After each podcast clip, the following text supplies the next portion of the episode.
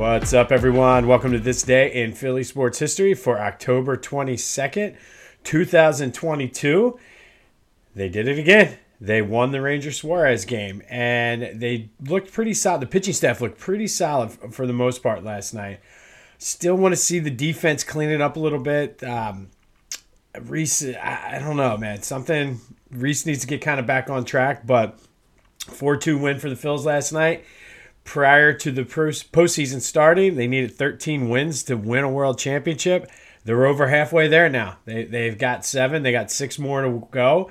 They come right back at it tonight. So let's see what happens. Today's going to be a bullpen game, I think, for both of the teams since they're. Uh, I don't know why they're doing this, but they play tonight, tomorrow in Philly, and then they play Monday in San Diego. But it is what it is. I mean, it's kind of no worse than what it would be during the regular season. So let's go. Phils win four to two last night. Today we're going to switch gears a little bit because we want to keep the positive vibes and the the good juju going. So we're going to switch it to the NFL this today and go back to 2000 to week 8 the eagles took on the bears at the vet they won 13 to 9 and at the time not probably thinking too much is happening. They the record moved to five and three. Jeff Thomason caught a three yard touchdown pass from McNabb. Akers added two field goals, so it was kind of a low scoring defensive battle of a game, and with between two teams that were not quite there yet, but we know in a few years would be two of the better teams in the NFC.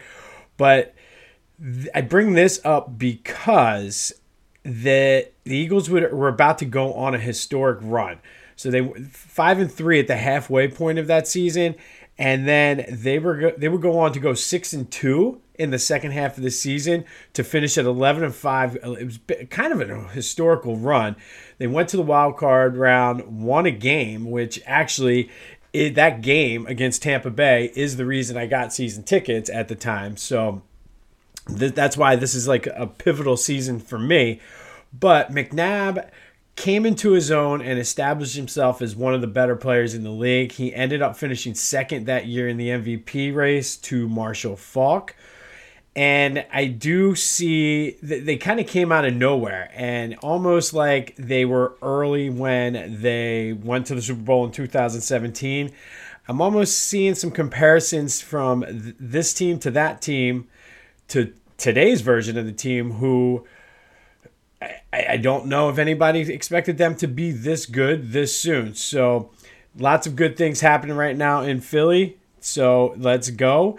Phillies today or tonight versus the Padres, game number four. Let's hope that they can can take another one before we have to head back to San Diego, or let's just take all all three here in Philly and not have to go back. But Go have yourselves a Saturday, and until next time, I'll see you when I see you.